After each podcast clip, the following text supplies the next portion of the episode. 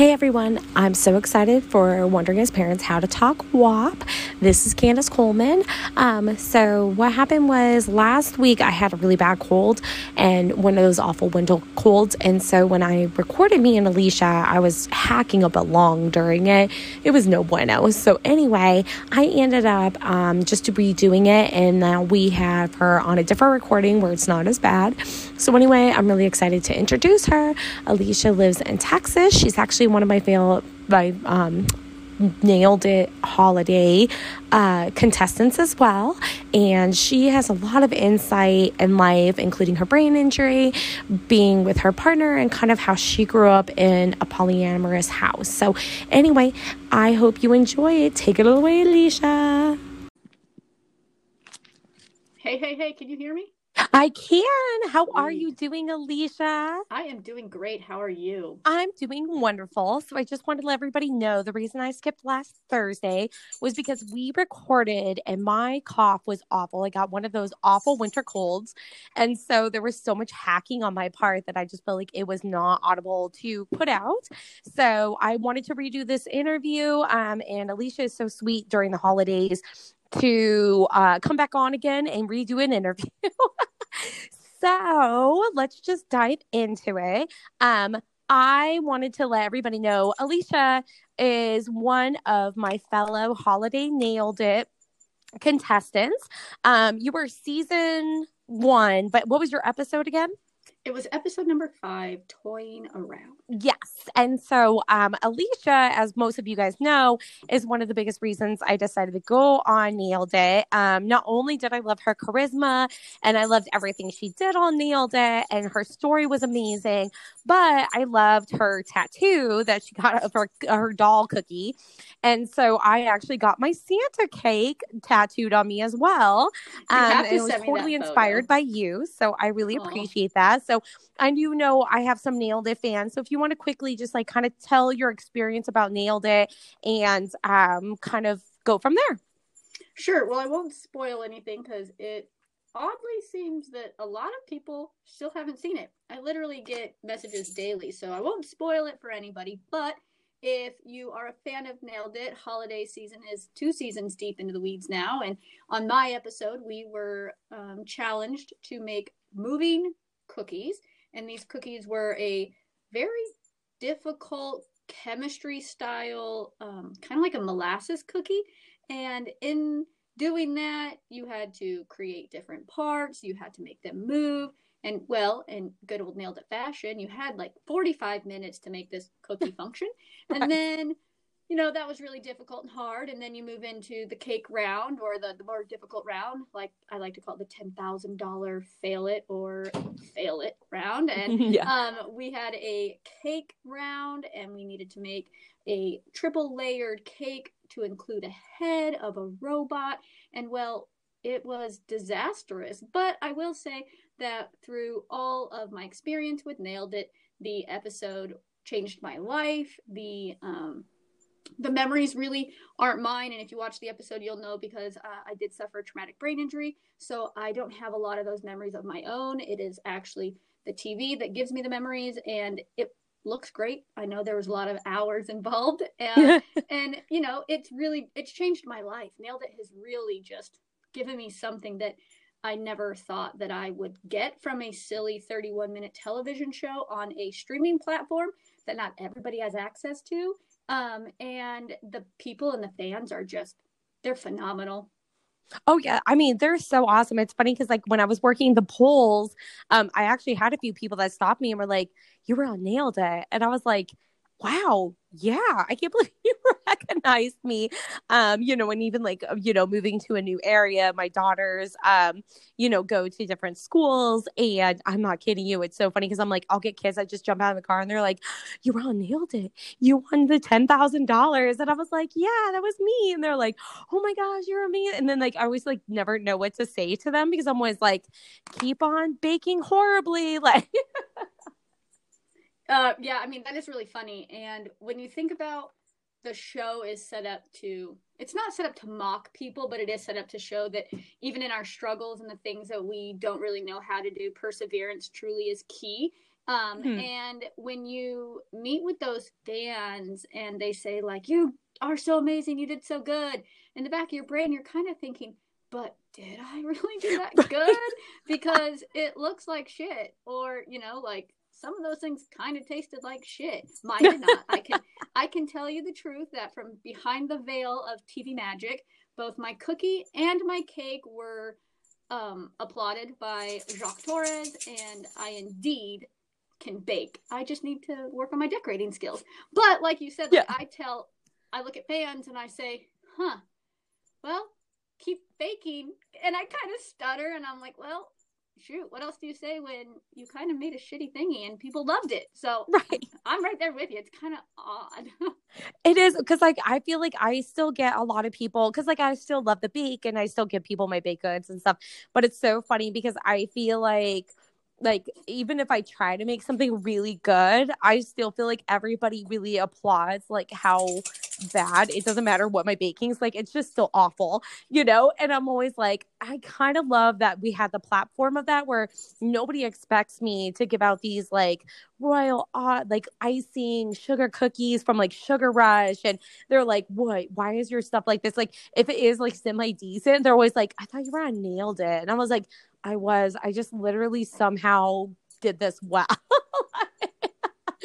you got the golden egg, so right. And you know, I I think about the stuff that people have asked me to do over the last two years, and it's a lot. I do bake regularly with Nailed It fans across the country and the world. So I do a, a Zoom bake, uh, and then I I get asked, "Can you make a cake?" Well, Yes, I can make a cake, but you do understand that my entire shtick is Nightmare Dolly. Nightmare Dolly broke the internet, and Nightmare Dolly has articles written about her. So if you give me a picture of what you want, just know you're gonna get what I can create. It'll taste really good, but it's gonna look like it deserves to be sitting on the nailed it shelf behind Jacques and Nicole. And people want that. And I find that crazy because I've literally been asked to make birthday cakes. And um, uh, i made a, a, birthday cake. I made a holiday cake. I have done holiday treats. And they turn out looking fugly but everybody yeah. loves them and they taste good. I mean i have been my decorating skills have drastically gotten better over the last two years but i suck at making sugar cookies but i have a bomb sugar cookie sugar cookie recipe and it tastes good. They just look like like my dog ran them over with her paws. Yeah, and I love that. I love that you have a, a, whole following to like bake with you and stuff. Like, you know, we discussed before, like, yeah, and like more people like want me to send like videograms to their kids or like people that they know and those kind of like I feel like nobody wants my bakes. Like they just like want me versus all of that. And like it was really cool because like in the Down syndrome community or like special needs, like I just think like a lot of moms like me feel a lot of pressure being a parent and a special needs parent. And then when you have to do these like bake offs or you have to do these like you know things for school and stuff like all of us are just like just go and buy something because we want it to be pretty. And i just feel like i was the one person i was like nope you're gonna mm-hmm. get exactly what i think i am the salvador dali of baking and that's what you're gonna get. Oh my god we need to have an instant uh, an instagram um, post called Salvador baking instead of yes! and just constantly post these items that people ask us to bake or we take to places and we just keep posting to it. And nobody knows who it is. Well people who listen to your podcast will know. But you and i just secretly post these bakes and watch people goof or gaggle or cackle over them because literally i feel like i'm a salvatore baker for sure. Yes. I know. I feel the same exact way. Oh my gosh, I agree. That is like so perfect, which like kind of really segues into what my podcast is about, which is I feel like that's one of the things I really identified with being on Nailed It was the fact that nobody is perfect. And that I think perfection is definitely something for like the 3% and then everybody else kind of is just winging it and we're trying to do the best we can. And so when i started navigating this podcast and kind of like seeing how people are interpreting the WAP song and all that and me having a special needs daughter and a neurotypical daughter, I was like, how do I navigate this conversation the most woke I can, but at the same time, like make it so it's not how we grew up, but like talking about that kind of conversation and realizing we're all imperfect and that nobody's going to have this talk perfectly. I don't think I know. And like, I mean, I think you're like my ninth person that's been on this. And like, I feel like nobody's parents, like, they were like, my parents killed it. Like, they nailed it on that, you know? And so that's why I was like trying to kind of figure out where do we go how do we can we make this perfect is it always going to be an imperfection on such a taboo conversation hmm. So, one of the things I wanted to ask you is what was the first song that was like WAP that you heard um, for the first time in your life? Hmm. Let's see. Honestly, I mean, the 80s and 90s were really crude. And when I think about like horny songs by empowered women, there's so much that comes in um, My Neck, My Back by, um, is it Kaya, Khia? Yeah. Um, and then there is like some amazing Toni Braxton songs and How Many Licks by Lil Kim. So it really just depends on where I was because I say that because I grew up very quickly and I had my um, Birds and the Bees talk when I was probably four. I had a full blown oh. conversation about what is proper touch, what is not proper touch by the time I was five. And that was because my dad had passed away when I was three. So my mom was raising two, a three year old and a four year old by herself. And she quickly, quickly grew us up. I mean, I was cooking by the time I was five and a half, babysitting my brother at six. You know, I kind of had this latchkey kid lifestyle because my mother had yeah. to work and she had to make sure that she was doing some in air quotes raising of us. So music has always been in my life and there's always mm-hmm. been those really powerful sex positive ballads. But if i'm thinking about women specific it's my neck my back or you know some toni braxton stuff and even like a spice girl song and a tlc song.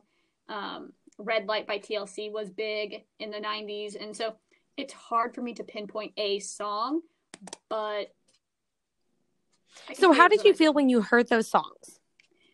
Uh you know like in the in the moment when you're young you kind of just enjoy the beat and i was like yeah these are cool songs. But then when you know the lyric of them it's like oh oh god this is intense and crazy or this is vulgar and i feel a certain way. Um but there was never this like shy moment because i didn't I didn't have that shy interaction while my mom was having to educate my brother and I so quickly.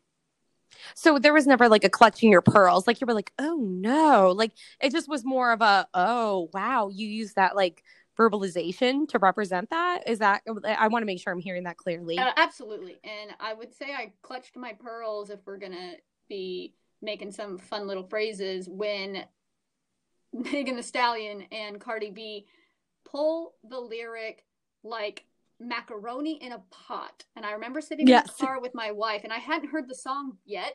Um, and I don't know why I didn't hear the song. I think because COVID, I just sit in my house and was watching a lot of Netflix at the time. And we're in the car and we're headed to pick up something, and we listen to the song, and she starts recording me at a red light just to look at my response. And when she says macaroni in a pot, I literally gagged and was like, oh my God, that's so disgusting. and she's just dying laughing.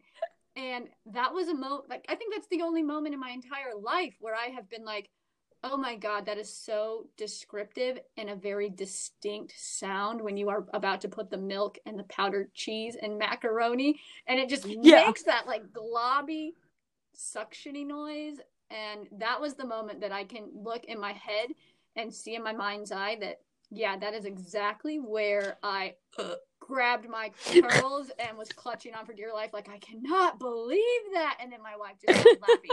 Um, it was, yeah, it's WAP. And that's wild that, because that's what we're talking about. And that was the moment in 35, almost 35 years of life where I was all, oh my God, that's a little too much. so it's funny. So um, I, I want to hear what was your sex talk with your mom like? Oh man, you know, 30 years ago, it feels really still very clear, and I think it was because it was so quick and it was very needed at the time.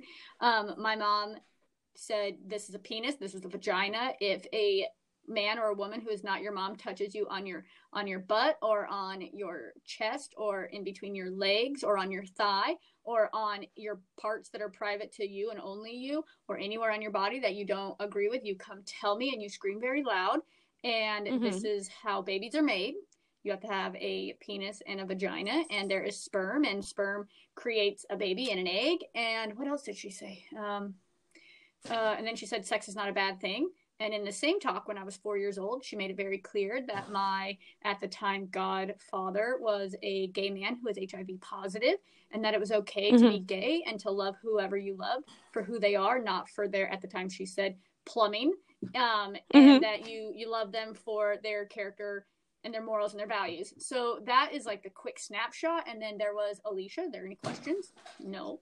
Okay. And then that was it. And then anytime there were questions that came up, I could ask her, but I didn't because I knew everything that I think I needed to know that I don't really remember having to ask her questions about sex ed. I did have conversations when we had to do the fourth grade sex ed program. My mom signed the paperwork and said, just remember, this is going to be watered down and it's going to come from a religious standpoint where they will talk about sex is bad until marriage and that you have to save yourself and that you can only have uh, sex with one person and it must be a man and a woman. Um, so when I was in fourth grade, I guess the conversation was expounded upon, but really that's kind of where it stopped. And then I, hmm. you know, I was very inquisitive when it came to television or when the internet became a thing. I we had a full set of Encyclopedia Britannica when I was growing up, and so oh, my gosh, we did too, and that's how my mom taught me how the sex talk was with my Encyclopedia Britannica. That's epic, because I literally would go into the the S's for sexual reproduction, and I would read it. And ours were in color. The pictures were in color. We had the blue book, yes, um, the blue cover books, and then there were appendix for um like like youth sexual education i think there was one of them and i would read them and my mom would ask like what are you reading and i would show her and there was really no sex wasn't a taboo topic in my in my family so it was very yeah. open and i mean i had been dating. My brother and I had been dating. We always had condoms in the bathroom underneath the sink if needed. Um, all of our friends knew that my mom was a safe space for um, if they were sexually active or they needed help. My mom was that safe person. Um, I can't tell you how many times my mom helped somebody who was um, in fear that they were pregnant. And if they needed to go to a clinic, um, have conversations about that. My mom was truly the mom that everybody needed. And God rest her soul. She's now gone. Actually, she's sitting next to me in a pile of ash. Um, she, you know, like uh, I know that she would be sitting here patting me on the back and saying, you know, I'm glad that I was able to help your friends because she did, and she helped give people proper sex education conversations. We talked about dildos. We talked about vibrators. I mean, we talked about everything. My mom, there was nothing that my mom hid. So I have a very different approach to sexual education, and I have a different background when it came to how I was educated on sexual matters. Wow. I mean, I'm not going to lie. I want to be your mom.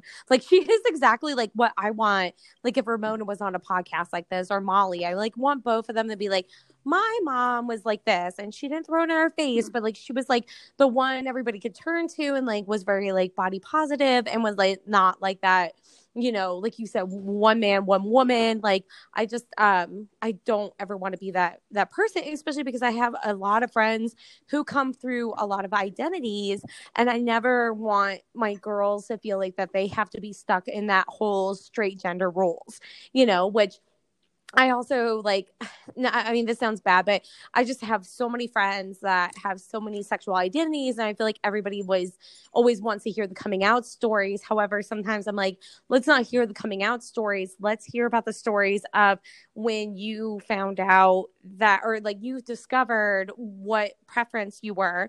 What do you identify as? How did you get the information to be able to navigate that? Was it from your mom or was it, did you go through like porn and stuff? Because I'm like, I always love, I, I get coming out stories and it's really, really, really heroic and it's so hard, you know, but at the same time I'm like I feel like nobody ever talks about like you know like my one of my best friends like he didn't know like he had no clue how to be with a man. He just knew he needed to be with a man.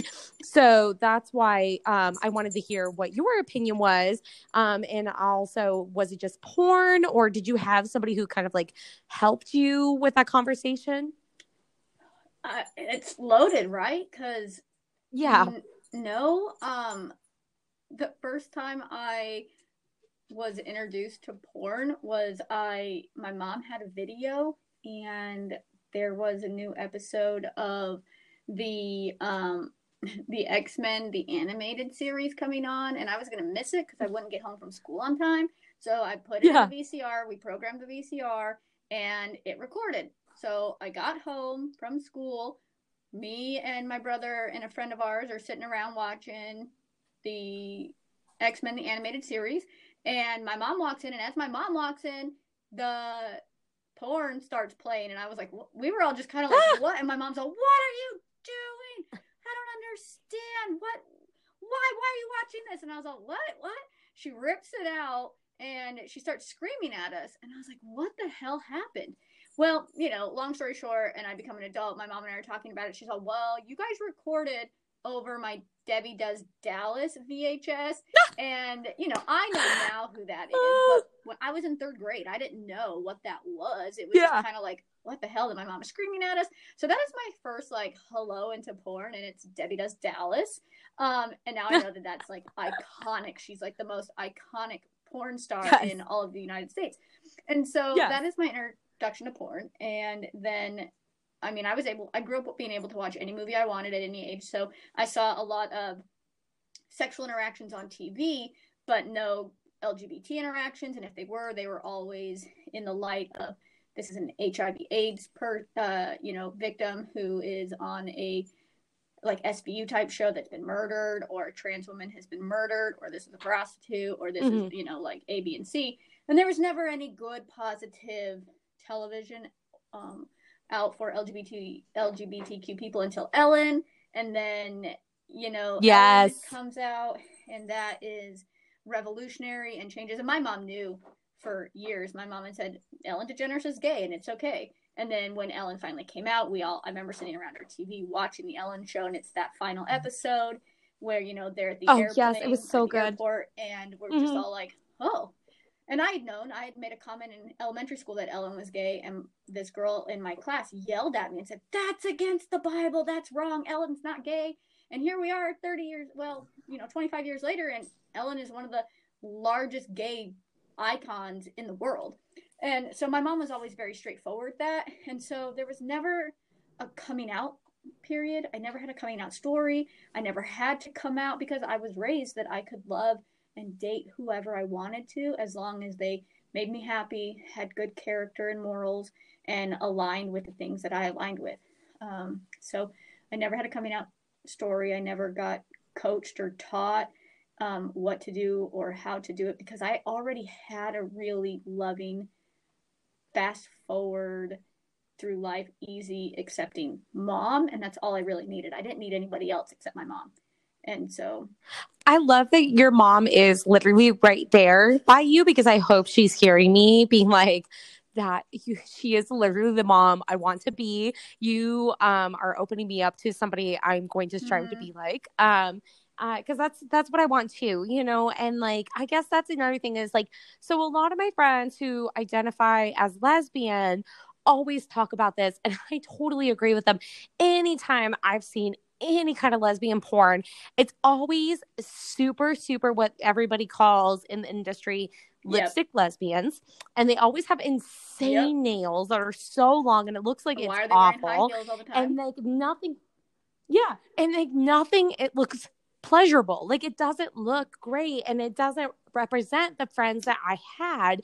And so it was funny because when I actually saw the movie, um, uh, um, but I'm a hmm. cheerleader was the first time that I was like, it was the most romantic, like you said, like very LGBTQ positive movie.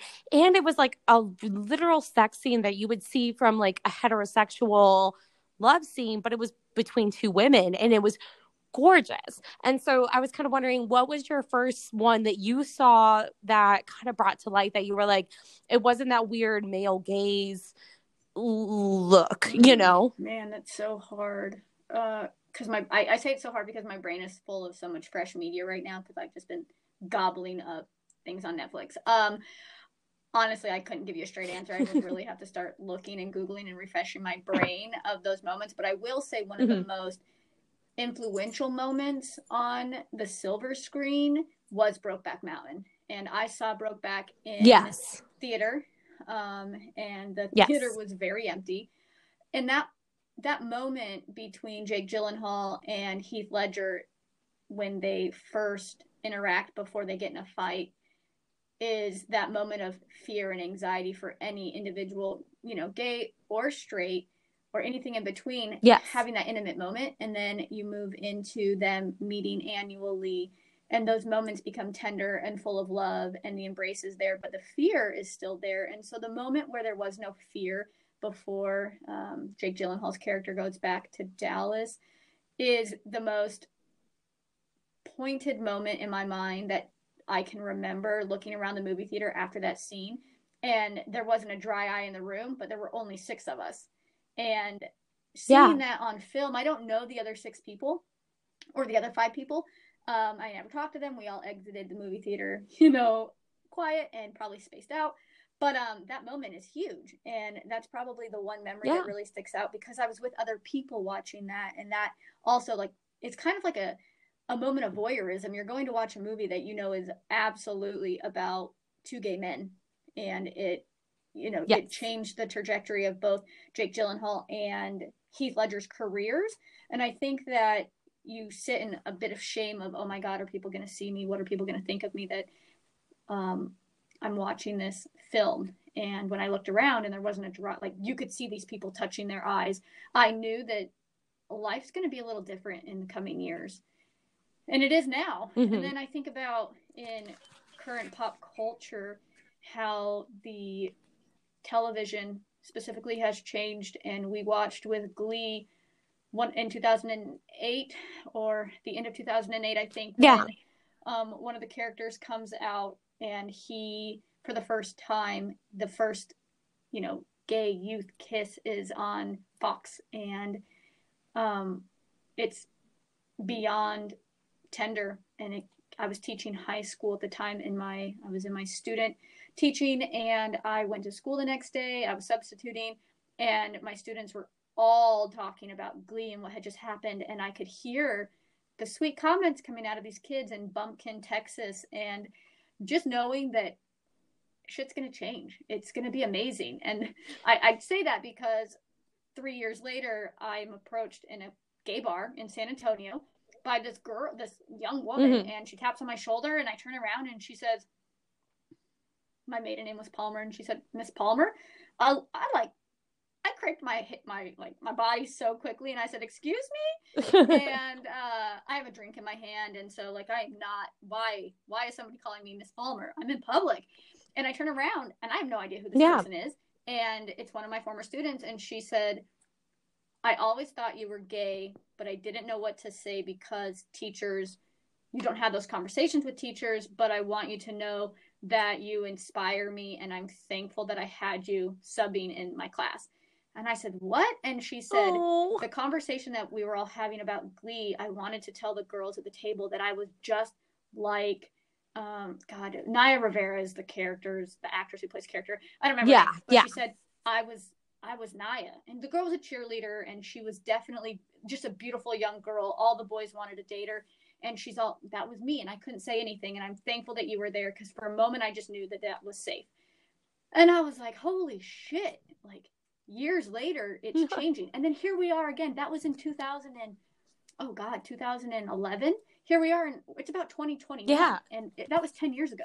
And look at what we see on the TV today in mainstream ABC on right now we have a new show called Big Sky, and the first ever um, trans actress is playing a uh, a trans non-binary prostitute on Big Sky, and she is yeah. making waves, and you wouldn't have seen that 10 years ago. You wouldn't see someone moving their wig on TV and saying, This is who I am. You wouldn't see people on everyday TV shows talking about their husbands and their wives.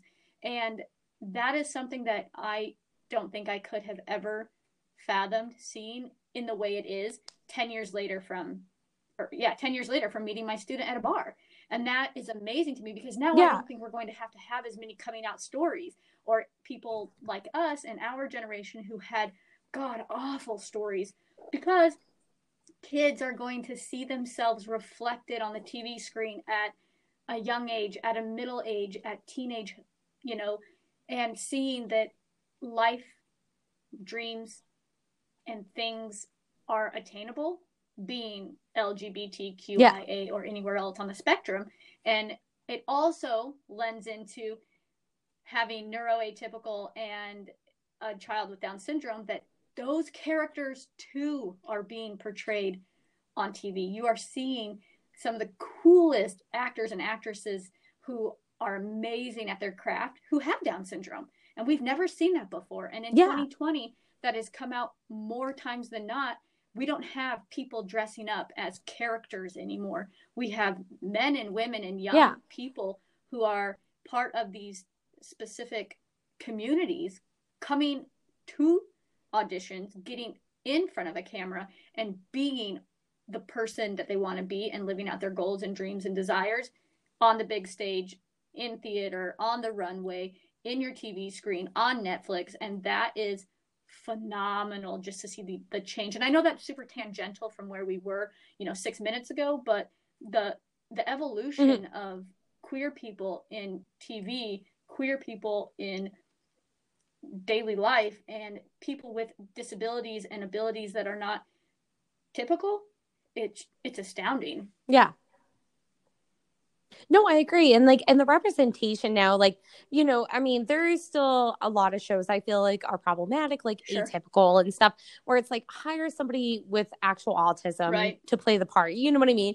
But it's like now we're being more represented in the fact that we can actually have roles like i mean even mm-hmm. orange is the new black you know um uh, having a real trans woman that actually literally takes off her wig and yep. plays her male counterpart before she comes but um so one of the things i did of which i agree i'm like i think it's great because i think it's not just great for the younger youth i think it's good for parents i think it's good for parents to see that representation on media because as much as people don't want to say this but media influences us art influences us like everything kind of goes into that hand.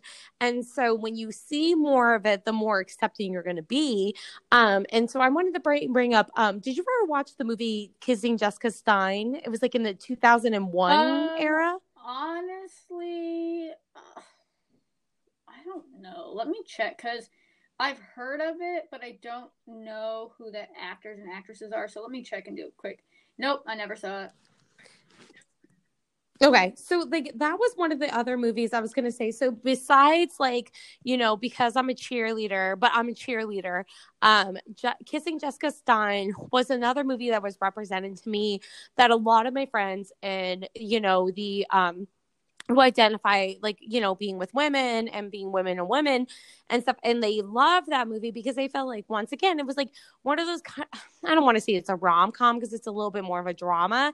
However they were like it's so good because it was definitely i think honestly let me, let me make sure that i'm not like you know saying this but um i think that the actual person who directed it was a woman, which, you know, having a director woman is so insane. The gaze is totally different. And so I just didn't know if that was impactful to you as well. Um, but, you know, for what it sounds like to me, like you grew up in a place where you didn't have to reach out to those kind of movies because you were feeling represented in your own home which I just I think is so cool. Your mom is the coolest. I hope she understands that.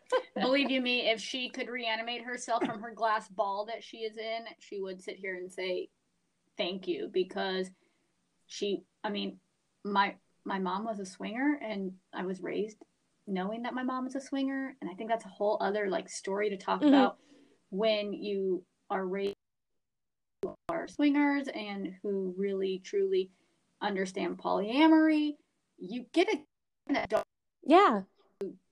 is very open to everything because my mom was open to everything. As long as it wasn't causing harm to yourself or harm to others that was Yeah. everything was go in, in my house. Everything had a green light as long as you could tell me why it wasn't a harm to yourself or harm to others and it wasn't costing her an arm and a leg. So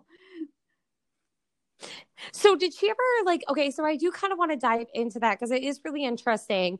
Um because I do have a few fans or friends that are polyamorous. So um what kind of like can you dive into that? Can you dive into did she ever come out to you guys or did you guys just figure it out on your own? Like how did that house dynamic come I had a lot to of be? aunts and uncles. Um, and because my Yes. mom, my mom and my father, who was three, uh, they were both swingers and they were both bisexual.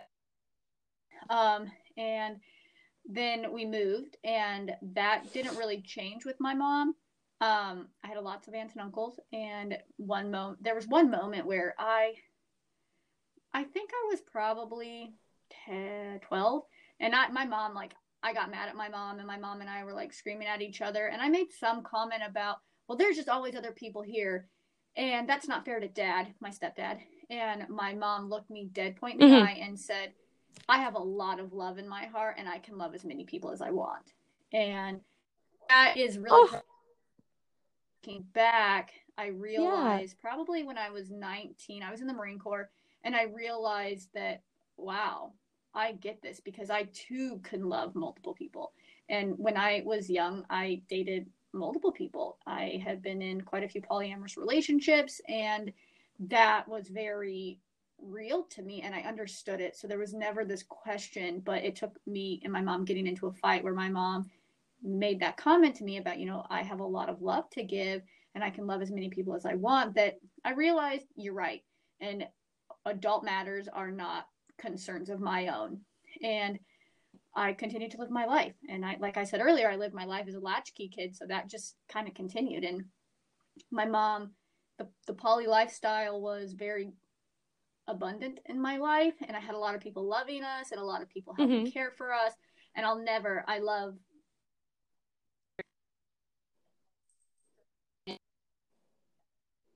in their children's lives they've been loving and kind to show that love comes in all forms and you can have lots of love from lots of people aunts and uncles and aunties and all the things in between and that's amazing and so having that in my life Yeah. has given me a really deep appreciation for the family you choose and not the family you are born with.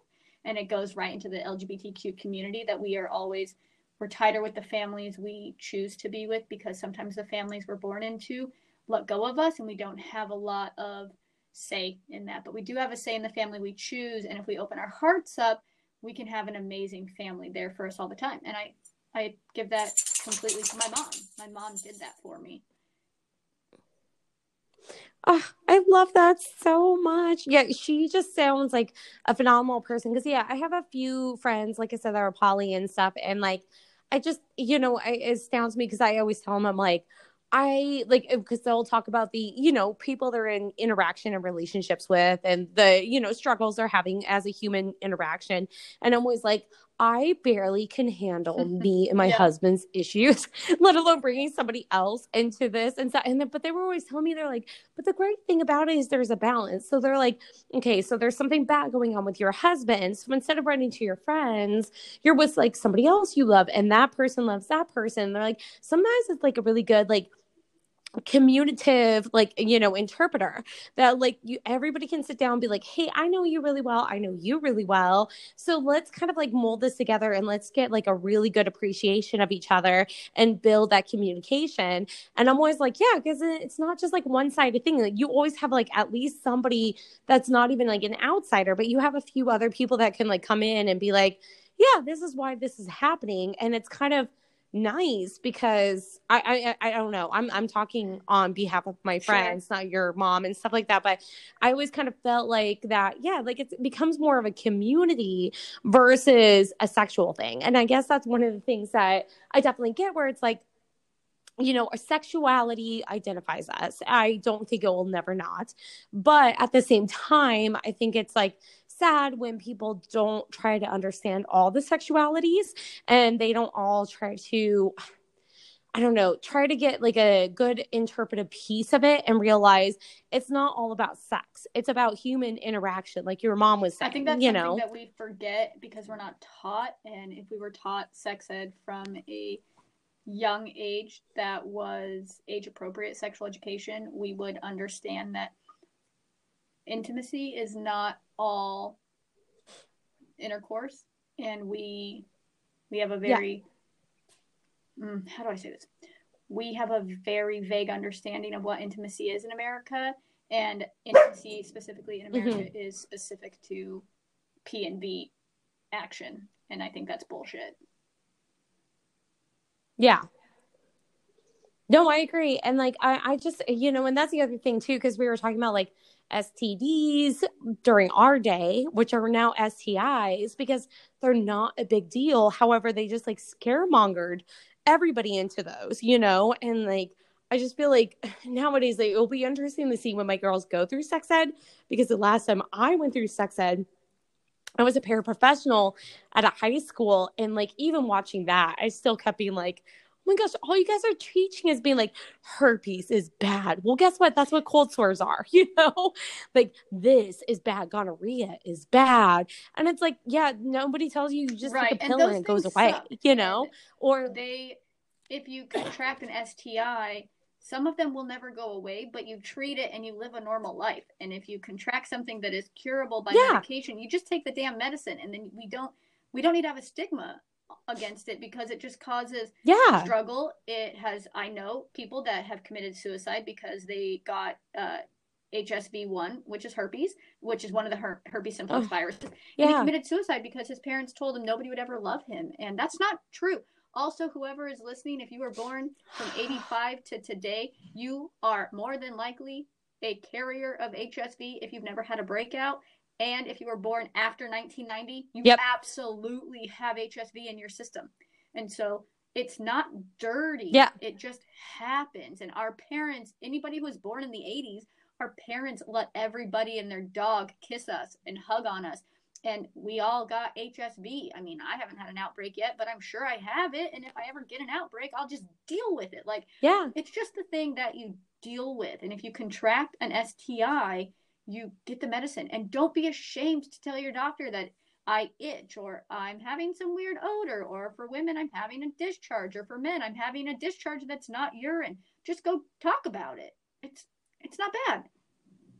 Oh, I agree cuz like yeah, because when I got diagnosed with genital warts that I got through my ex-boyfriend and long story short, he was sleeping with somebody else and I was dumb and did that oh. whole he loves me yeah. so I'm not going to use a condom. So once again, right. use a condom. like there's a reason you vaccinate. Yes, yes, yes. Vaccinations is the same way as condoms and masks. But anyway, and so I didn't. And then, um, you know, I felt super, mm. super, super dirty afterwards because nobody taught me it was okay. And like, it wasn't a big deal. And I remember calling so many of my sexual partners because I didn't realize like how long it would spread out. And I didn't know anything except for I had it and I had to get cryo frozen for it and stuff. And I had so many embarrassing phone calls, so many awful men who told me how dirty I was because I contracted it and stuff. And I was like, like, you know what? Fun fact is I got it from my ex boyfriend who didn't show signs because the specific one I had only comes through through mm-hmm. the woman, not the man. So why? I'm sorry, but he was the one I guess that's dirty. and like, I don't know. It just like made me upset because like, yeah, I got cryo frozen. It sucked, but it happened. And like ever since i've had both my girls and i've been with my husband it was like right after it and stuff. And my husband was really sweet and was like you know i don't care. I want to be with you and stuff like that. He never contracted it. My girls never contracted it. Nobody contracted it because it wasn't a big thing even though they made it sound like it was awful when it was like 2002 it's, you know? that all goes back to i think proper sexual education. And we're not teaching it. We're not teaching consent. We're not teaching condoms. We're not teaching yeah. other types of protection. And I, I love, I love talking about sex education. I wrote a thesis regarding sexual education in the New Mexico school system, and I love a book called The Basics. It's called Drawn to Sex: The Basics, and it is a graphic novel that teaches um, teenagers the proper format, wording, scientific stuff about sex, along with pictures and ways to find things and use mirrors and explore your body. And it's such a sex positive and body positive and, and gender positive book that I teach, I tell about, I talk about it to everybody. And I love teaching sex education because we don't know it. And even as an adult, you learn stuff because we weren't taught. And I think when it comes down to sexual intimacy and experimentation, it's important to know that you can get sick, but getting sick is not bad, like we've yeah. discussed. And like you having had those horrible conversations with people, listen up, motherfuckers. Like you're carriers of things, and most men do not show symptoms of HSV. They also don't shed a lot of exactly um, other conditions because they are carriers of it, and the female body has the other side of what needs to produce whatever it is that's going to pop out, and that's not bad. And yeah, I hate. I hate that you had to deal with that. I hate that you went through those conversations because those dudes are probably just as guilty as, you know, acting the fool to other women for no fucking reason. And ugh. Oh, I agree. I agree. That's where like yeah, I've been with a lot of guys that I'm always like, you were the worst, and I'm like really glad I was with my husband because he was like, whatever, you're getting it taken care of. It's fine. And I was like, cool, thank you, thank you for actually like listening to me and like being a part of it. and not thinking I'm but like a not? whore, like, which I mean, once again, I hate that term because right. I feel like that girls are not whores because why is it men can sleep Absolutely. around everywhere but women can't? If we're talking about That's, WAP, that is exactly what Cardi B and Megan Thee Stallion are pushing. Like I can be a woman who enjoys sex. Yeah. I can be a woman who enjoys commanding the room and demanding how I want to be touched. And being and being that that strong person telling you what you're going to do to me because I am in control of my body, but they call them both sluts and whores and easy. But a man, we can I can think of dozens of songs where men have said the exact same thing. And I'm looking at you, 50 Cent, and you freaking homeboy who likes yeah. to pee and rape young girls, whatever your name is, because I got you like out of my brain. I don't even know who you are anymore. I mean, I know his name, but I'm not going to yeah. say it. But it's men like that who said the exact, they wrote the exact same lyric and nobody called them a hoe. But you turn around and WAP comes out and oh my God, it's the worst thing since the last worst thing. Um, and it's just, it takes away women empowerment and it tells us that we're lesser and we can't say these things. And, and that's complete BS. Oh, I agree. And like, yeah, I guess like we're just bringing about the, honestly, I agree because I'm like, I don't know how many times I was told I was a whore because I was so sexually, I call myself sexually generous. I, I was it. sexually generous back in my day and, uh, and stuff. And so it was funny because like, yeah, I would get called a whore for that. And I was like, why? Like, I literally am having sex just like all of my friends. But because you're like, I don't have a dick, it doesn't mean the same thing, you know? and so that always frustrated me so much because I was like, I'm sorry, you talk about like smelling fingers and doing this or doing that, or like I had a lot of gay friends and they would talk about doing stuff, and but then they would always call me a whore, and I was like, but I literally am like having a sex as much as you guys. Like what? and so I agree. Like I feel like that she really empowered it and was like, no, we're reclaiming the whore name. Like, you know what? If you're gonna call us that, then we're gonna identify with it. And we are freaking whores. And like we're gonna go through. And I really love it because like we kind of talked before. I just felt like everything was such a male gaze.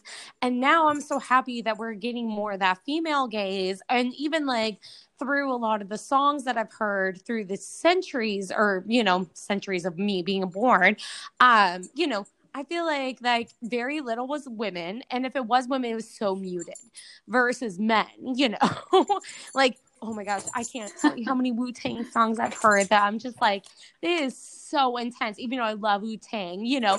But then, like, I listen to Lord of Acid, and they like she sings about like being with a woman and wanting to like see her pussy and stuff like that. And like, I just knew so many people that were like gross, and I'm like, wow, you listen to this Wu Tang song where he's talking about like busting a nut and all this stuff, you know? and she's like just talking about being with a woman. And you're like, gross. Sure. I'm like, it's the same thing, you know? but yeah, so I, I wanted to go into, um, Yep. so you know what WAP means. That is some wet ass pussy.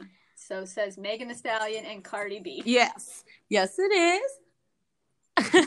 and so um, I do want to have the last part of the segment where I ask you, what is your advice to me for my girls? And how do you think I have the best conversation that is the most inclusive? And how do you think I should navigate it? And when is the age you I think, I should start navigating, it at? at kindergarten is great, but we've already kind of that point with the girls, and so I would say now it's never too early. And so I would start now, and I would start with the the basics, really about shit. Sorry. Oh no, I lost you. No, you're fine. I'm so sorry, I lost you. Can you hear me? Oh no, hello? Yes, Hello, hello, nailed you it. Oh no. Hello, hello, yes. hello. Can you hear me? Oh crap. I can hear you. Is um, you know, Ramona is in kindergarten and Molly is in fourth grade. Okay. So what advice do you have with my um talk with them when we get to the sex conversation? Well, like I was saying before we got cut off, I think that it is never too late to start. And I don't think it's ever too early to start. So Yes. I think you could start that now. And I think with Ramona doing it very age appropriately with consent, teaching consent first, and then the biological names for anatomy and not wanker or, you know, PP mm-hmm. and any of those weird little words that are in people's vernacular. Um, Yes. I would I would discuss those first, and then I would move into waiting for her, I guess, to ask any other question if there's more questions about like what's this, what's that, and then I would also talk about where babies come from because every little kid Mhm. wants to know where babies come from, and I would do that in a way that is also age appropriate for a six year old or seven year old, and then for Molly. Honestly, she's going to be going through puberty soon, and I'm sure she's started or her hormones. Oh, she started. And, you know, it's really it's freaking me out. Not freaking me out. I shouldn't say that, but yeah, it's it's starting and I'm just like I'm not prepared for this being a special needs mom, but sure. yeah.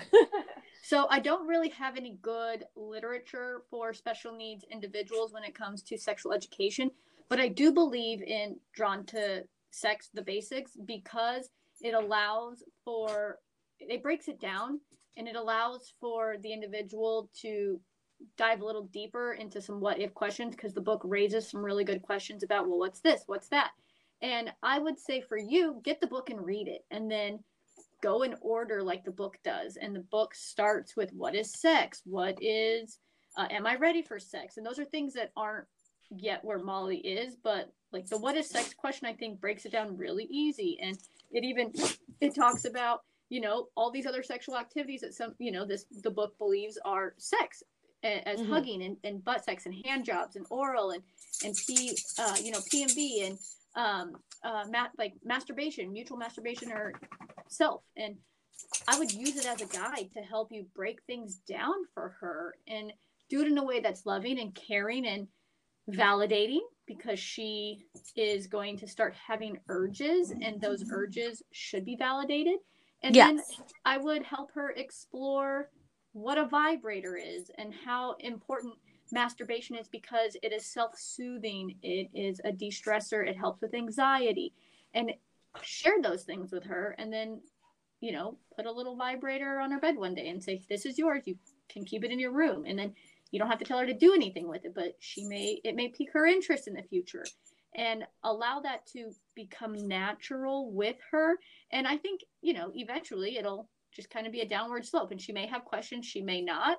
But I would start early and I would get drawn to sex, the basics, because I think it's going to help a lot of people. And since you're doing this to help parents understand the sexual conversation that comes with puberty, um, yes. you know, the I think the book is a really great tool and helps us with appropriate sexual conversations and the inappropriate ones and the what is this question, you know, that you might get that you don't know how to answer. But I don't think there's any wrong way to have the sex ed conversation. And I don't think there's really a right way because all two kids are different, all two yeah. parents are different. But what I would hope that everybody listening can hear is that your child knows more than what you think. And if you yeah. hide from them, they're going to know. And when their friends tell them something that they don't already know, they're going to take it as fact. And those kids are 99.9% wrong because they learned it on the internet. And you don't want your kid learning yeah. sexual education on the internet because that's where you get little boys who only watch porn and their mom and dad don't teach them what proper sexual contact is and what intimacy is. And you have them having sex for the first time with a young person and slapping them or hitting them and beating them because they didn't know that that's not correct because that's how porn portrays sexual healthy relationships which we know that is not mm. true so exactly don't hide from your kids and let them ask those weird awkward questions and be honest if you don't know the answer tell them i'm going to look it up or i'm going to ask the doctor because i don't know that because there is no right or wrong way to start the conversation it's are you going to start the conversation or not yes I agree. And like and like yeah, I mean like if, if anybody's watched Euphoria on HBO, I mean they definitely graphically show a boy like you know dipping into his dad's like very aggressive male porn and it's awful and mm. whatever, but like I totally agree. I'm like I just I'm with you. It's one of those it's a hard conversation to navigate and that's why i wanted to start this because i just feel like nobody talks about this. And then when we do talk about it i feel like either one now living in the south i, I use the term cl- clutching the pearls. People clutch pearls. Or at the same time everybody's like i'm just like go on the internet and figure it out. And i'm like yeah let's not. Like there's got to be a balance between the middle you know? Um yeah so I'm in the middle, right? Um, mm-hmm. I also think it's, yeah, I'm somewhere in the middle, but I'm always for like just push through and do it. Um, so that's, it's always a really hard place to be in because I'm not in your position. Um, so it's a little harder, right? Because you and a lot of the individuals listening may or may not have children who are neurodivergent or may have mm-hmm. some other kind of learning disability um, which I call abilities because I don't think anything is really a disability. We need to learn through them and work. I agree. Them. Like I think it's so weird that the disabled community, like, I, and I get that. I think it's like just like once again we were talking about the horrors and like representing, but I also am like I feel like we should talk about abilities versus disabilities. But um yeah like i mean and i agree and like and like i said i just i feel like like so many of my friends are like on one side or the other and nobody knows how to navigate and i'm like i want to be the in-between mom. I want to be like the really fun mom that like gets it so you know I, and like i think that getting it is the key right and yeah. Molly is going to respond differently than Ramona does because of their age and also the the way that they navigate through life is going to be different and both mm-hmm. their journeys will not be the same but if you can show ramona through the way that you educate and talk to molly ramona's going to mimic mm-hmm. those and have those in her own relationship and molly is going to be the person who says yeah like my mom told me and you know think about those things in her brain. And she may never verbalize those things and she may never have any further conversation about it but being yeah. the person to step out when it's uncomfortable is the person that I want in my life because the uncomfortable is a place where we find ourselves in more often than not and we don't know how to navigate it and we're afraid to reach out and what you're doing is amazing and giving this platform for people to just reach out and listen to um, because it's something that we need because we also aren't taught in sex ed or anywhere in school how to parent or how to deal with situations that come up with teens or youth who may or may not be our own children. And I think this is a really great learning tool for other people. Um, and I say that with a piggyback that I have a podcast that um, the lat the first season wrapped up a few months ago and we have a, a two part episode about this entire topic with a 15 year old. And mm-hmm. the things you learn are mind blowing that a 15 year old knows and that 15 year old comes from a very sex and body positive family um, and so Mhm. they've been the person who has helped correct the things that their friends thought they thought they knew about sex education and having sex and one of their friends was um, had lost their virginity and gave their virginity away. And this kid was all you didn't give anything away. Like that's you didn't give Yeah. away. Like you decided to have sex with someone. And then found out that this person was getting beat and um, punched and scratched and treated like shit because the young Yeah. man had been watching porn and he had never had a proper conversation with a parent. Um, and so this episode talks about how to navigate having those conversations from a child's point of view and how they want their parent to navigate it with them.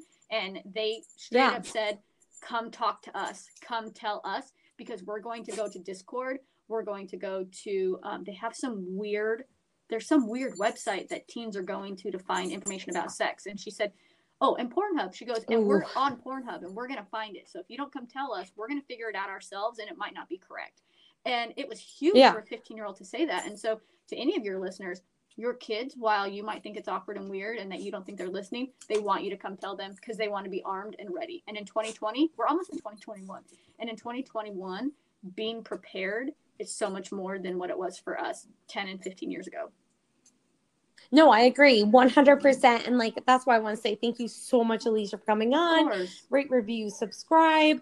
If you guys have any questions for Alicia, let me know. And Alicia, what do you want to promote? Um, podcasts or even like your baking site and stuff like that. I want to make sure that you get um kind of that airtime for people to come on to Shoot, meet you. thanks. Um, you guys can follow me at Alicia Filiolo um, on the Instas and the Twitters and on the Facebook. So cross platform, it's all my first name and my last name. You can also find me in uh, Apple Podcasts um, this coming year for 2021. I have a new show being uh, released called Extraordinarily Human, where I sit and have conversations with people who inspire me. And there are over seven, um, you know, billion people hanging around the world with lots of different stories and journeys, and no two stories are alike. Um, and so, if you want to come hang out and share your story with me, or you just want to sit and talk about the journey that you've gone through in this life, come hang out. I'm down to chat, ask questions, find out the cool things about your life. Um, if you want to talk about sex ed, please go look up the Yes. long pause um, on I- Apple iTunes as well. It's called the long pause, and there are some stories there that will cause you to pause but make you think. And the sex ed talk is in there, and it's um, about four hours long. So please go and you don't have to like and subscribe, but if you want to, go for it.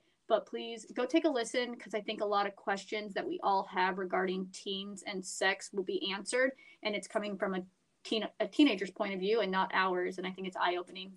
But that's really all I got. And if you want to bake with me on a Sunday or you're down to learn to bake things, you can always find me on the Instas too. And I do that one Sunday a month now that we're getting into 2021. That'll be changing. So um, yeah, let me know. I'll schedule you in. And if you want to hang out, come hang out because that's really what life's all about. Cool. And like I said before, I'm like, I really hope I was I saw your Zoom call with all the other nailed it people to bake. So I hope if you guys do that again that you include me because I would be so much fun. So absolutely, I think we're gonna try and do one um, in the the next couple months after 2021 has started to lull down. Um, and as soon as we figure that out, I will shoot you a text message and get you into. We have a group chat. Um, once we start those things, we put a group chat together and get you into the group chat, and we can bake and have fun and hang out with. I call everybody on Netflix, um, my Netflix cousins, and all of my nailed it brothers Yes. and sisters. So we'll plug you into Yes. the family tree. And if there's anything that you need, please do not feel like you can't reach out because I'm always here.